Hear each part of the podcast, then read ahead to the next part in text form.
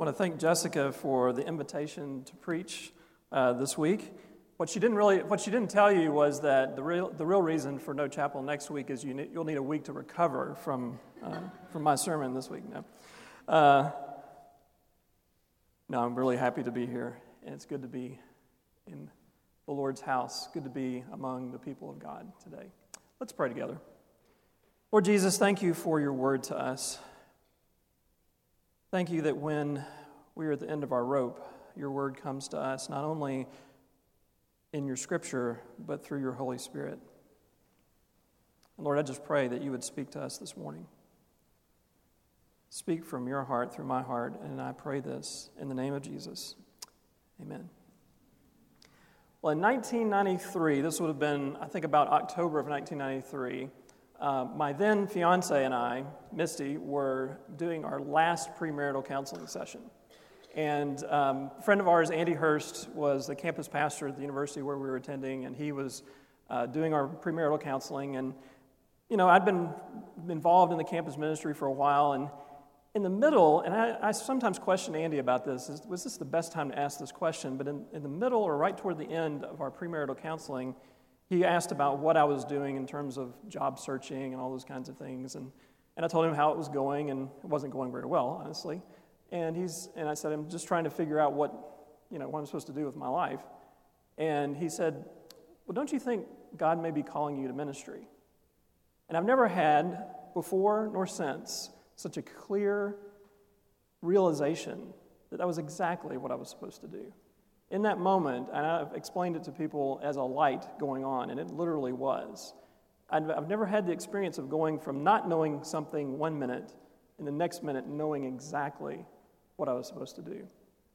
Well, that set us on a journey. You know, well, if we're going to be in ministry, we probably need some training. We probably need to go to seminary. And so we began to look around and try to figure out where to go to seminary. Andy had been to Asbury, so he brought us here for a visit. And by this time, that call, that strong sense of this is what I was supposed to do, had begun, begun to wane just a little bit. And the anxiety began to kick in. The worry began to kick in. I began to think, okay, all right, uh, well, we don't want to take on debt, so how am I going to pay for this? How are we going to pay for seminary? Um, well, if we move to Wilmore, back, back then there was no online option whatsoever. This was in the really old days. Uh, and so it was, it was the only thing to do. There was no Orlando campus, it was Wilmore. That was it. That was your choice if you're going to Asbury. And so I was like, well, so one of us has to have a job. We can't pay the bills, you know. So I kept, you know, all these things. Well, we found out after our visit, or during our visit here, that there was a scholarship that had just come on, uh, just had matured or whatever. And it was for someone coming from Louisiana, which is where we're from, that was intending to go to Asbury and return, intending to return back to Louisiana. I fit the bill perfectly. And it was a full scholarship, which is a very rare thing. So, check. Well, okay, yeah, God took care of that, but we, nobody has, we don't have a job. You know, you don't have a job, Misty. I don't have a job. What are we going to do? How are we going to pay the bills? So, um, she found out about a job that may be coming open. She applied for it. We never heard back um, it was com- coming to the point where we had to come and start looking for housing. So I guess on faith, we decided, well, we're going to go look for housing and trust that God's going to provide. We came, and uh, lo and behold, to make a much longer story shorter, uh, we found out that her application had been lost, but the job was still open. So they did an interview while we were here. She was hired for the job. and, you know, and in the same day, we found housing. Uh, all these things that I kept worrying about, all these things that I had anxiety about, God just took one after the other. It was as if He was saying, just keep, my, keep your eyes on me. Keep your eyes on the kingdom. Keep your eyes on the call that I placed on your life. I'll take care of all this stuff. Because it's exactly what He did. Well, unless you've been asleep for the last few years, um, anxiety is something that's prevalent in our society. It's prevalent in our churches, it's prevalent in our denominations, it's prevalent all over the place. Um, there's fear about the future. There's angst because we don't have satisfying answers to the problems we're facing. There's hesitancy to speak because of the atmosphere that we have. There's cynicism because of what we're seeing in the world. And when we give in to anxiety or worry about any of these things, or about any of the things in our own life, whether it's a, whatever it is, we're tempted to focus on secondary things and keep and not focusing on the primary thing. And the thing about anxiety is it feeds itself, doesn't it? Once you give in to it, it just kind of snowballs. Just like, you know, God took care of the scholarship. Well, there's no job. You know, I kept coming up with these new things, and it feeds itself. And perhaps maybe this is a little too simplistic and maybe not sophisticated enough for Estes Chapel. Uh, so feel free to disagree with me. But I think we have a pretty clear choice straight from Jesus. First, we can give in to the fear, the hesitancy, the cynicism, the anxiety. We can focus on those secondary things. We can do that. We do it all the time. I do it all the time. I did it about this sermon. See, this is where I do as I say, not as I do. Um, or, or we can follow the command of Jesus. The command of Jesus. Don't worry. Don't be anxious. In the Sermon on the Mount, Jesus is describing for us the life of a disciple. Here's what it looks like to be a disciple of mine. That's, that's really what the Sermon on the Mount is about, at least in my estimation. And here, Jesus, in this passage, addresses the issue of anxiety or worry when we focus on those secondary uh, other things. Seek first the kingdom, Jesus said. But wait, there's more. Sounds like one of those cheesy commercials, doesn't it? There's more. In this passage from Matthew, Jesus doesn't just say, Seek first the kingdom, he says, Seek first the kingdom and his righteousness. In the context surrounding this passage, we see Jesus describing the character of a disciple, the life of a disciple. We're to pray, Thy will be done. As a disciple, we can't love both God and money. The eye is a lamp to the body. What we focus on as disciples matters. There are two gates, there are two houses. And I believe Jesus is calling you and me to focus on the will of God, the kingdom, and our obedience to God's will, his righteousness, and trust him with all the rest. I was recently reading a part of a book in which the writer rehearses the reasons often given for the decline of Christianity, specifically Methodism, in this book. Yeah, I know, real depressing read, right? Um, he cites many of the usual suspects ineffective leadership, secularism, move away from the Bible, or decline in faith in general. And then he writes this. He tells us a little story. He said, When the regional water company decided to enlarge their water supply and make bigger, bigger reservoirs, the little lakeside town of Mardale was doomed. Necessarily, the church was to share the fate of the town, and discussions immediately arose as to what should happen to the church furnishings. Mr. Jones put in a proposal. Mr. Carlisle pressed his point of view. A church conference was held. Argument countered argument. Finally, a delayed decision was reached. And then they made a discovery. While the argument was going on, something else was going on too. Beetles had been eating the furniture, and the beetles had settled the matter before the lawyers and the preachers. There was, in fact, practically nothing to argue about. The district superintendent settled the matter by ordering a bonfire. He goes on and says, It must not be like that in Methodism. Endless discussions as to the true diagnosis must give way to some radical cure. We know enough to make a beginning. At least we know enough where to begin. We must begin with ourselves. General criticism of Methodism must give way to a clear, incisive, and detailed criticism of a Methodist rigorous examination is demanded. Skevington Wood wrote this in 1938. I haven't changed much, have we? 1938. He wrote this uh, in the context was the British Methodist Church.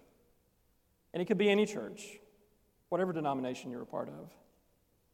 It could be anyone, whoever we happen to be. And Wood is exhorting his readers to stop focusing on secondary things. Stop worrying about the things that are not of ultimate significance and focus on their own discipleship and perhaps the discipleship of others. Now, in my PhD research, I looked at the impact of the loss of the telos, or what I argue is the telos or the ultimate goal in early Methodism. That's a story for another time. I won't bore you with that. But maybe we can agree here that when we lose our telos, when we lose our ultimate aim, our ultimate goal, we fall into a trap. And as I've reread this familiar passage from Jesus, I think Jesus is identifying a two part telos for disciples, for us. It's the kingdom and it's his righteousness. It's the mission of God to us and through us, and it's the character of God formed in us by the Holy Spirit. Sometimes we want to separate these two, but I think they're inseparable if we're going to live the life that Jesus has called us to. Seek first his kingdom and his righteousness. I work with a ministry uh, called the Inspire Movement. It's an international network of Christians who are committed to developing mission shaped disciples in leadership in the life of the church. And our vision is to help people become everyday missionaries who abide deeply in God and live that out missionally in the world. And often we see anxious pastors and church leaders who are so focused on secondary things. And in essence, our goal, I guess, if you want to say it this way, is to help leaders find a way to seek first His kingdom and His righteousness. The kingdom, the mission of God through us, God's will for us. John Wesley said of this part of this passage, he said, Let it be your concern that God, the Father of our Lord Jesus Christ, may reign in your heart, may manifest himself in your soul, and dwell and rule there. The kingdom, and then righteousness, the character of God formed in us, obedience to God's will, and trust in Him. Again, Wesley says, righteousness is the fruit of God's reigning in the heart. Now, as a pastor and as a professor, I've been the victim of that temptation to focus on secondary things, to focus on things that I can't control, to focus on things that are secondary. But as my good friend Mike Voigt says, and I think this is quoting your dad, worry is just praying to yourself. Worry is just praying to yourself. And friends, that's not kingdom thinking. That's not kingdom thinking. So, here in Matthew 6, I believe Jesus is calling us to focus on our discipleship, His kingdom, His righteousness, and I think the discipleship of those in our reach. It's not only about us, it's about those around us. Remember, Jesus says, Your righteousness must be greater than the scribes and the Pharisees. Now, I'm a Wesley scholar. This is the second time I've mentioned Wesley in this sermon. I apologize. But John Wesley has an entire series of sermons on Jesus' Sermon on the Mount. Maybe you've read them. You're in my class, you probably have. In Discourse number nine, Wesley writes this He says, Let God have the sole dominion over you. Let him reign without rival. Let him possess all your heart and rule alone. Let him be your one desire, your joy, your love, so that all that is within you may continually cry out, The Lord God omnipotent reigns. His kingdom. His kingdom. He goes on and he says, Seek first this kingdom of God in your hearts, this righteousness, which is the gift and the work of God, the image of God renewed in your souls, and all these things will be added these shall be added, they shall be thrown in and over and above. In seeking the peace and love of God, you shall not only find your, what you more immediately seek, even the kingdom that cannot be moved, but also what you seek not. You shall find your way to the kingdom, all outward things, so far as they are expedient to you. Cast your care upon him. He knows your wants, and whatever is lacking, he will not fail to supply. So don't let anxiety get a hold of you. Because when it does, it just latches on and keeps going. Don't give in to the temptation to dwell on secondary things. Jesus is calling you and me to focus on our discipleship and the discipleship of those in our reach. Seek first his kingdom and his righteousness. That is what Jesus calls us to.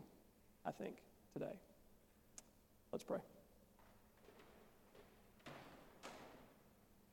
Lord, I confess that so many times I focus on those secondary things. And so many times there are things that are completely out of my control, completely out of the realm of possibility that I could even influence. And uh, Lord, I focus on them rather than focusing on you, your kingdom, your righteousness. Lord, if there are others in this room today who have fallen into the same temptation, Lord, we confess that to you and we ask that you forgive us. That in this moment you help us to reorient ourselves. That we cast off the worry and the anxiety that's around us, that's in us, and we set our eyes on your kingdom. We set our eyes on your righteousness. We make that our aim and our goal. And Lord, then we trust you to add everything else. Lord, we ask this in the name of the Father, and the Son, and the Holy Spirit. Amen.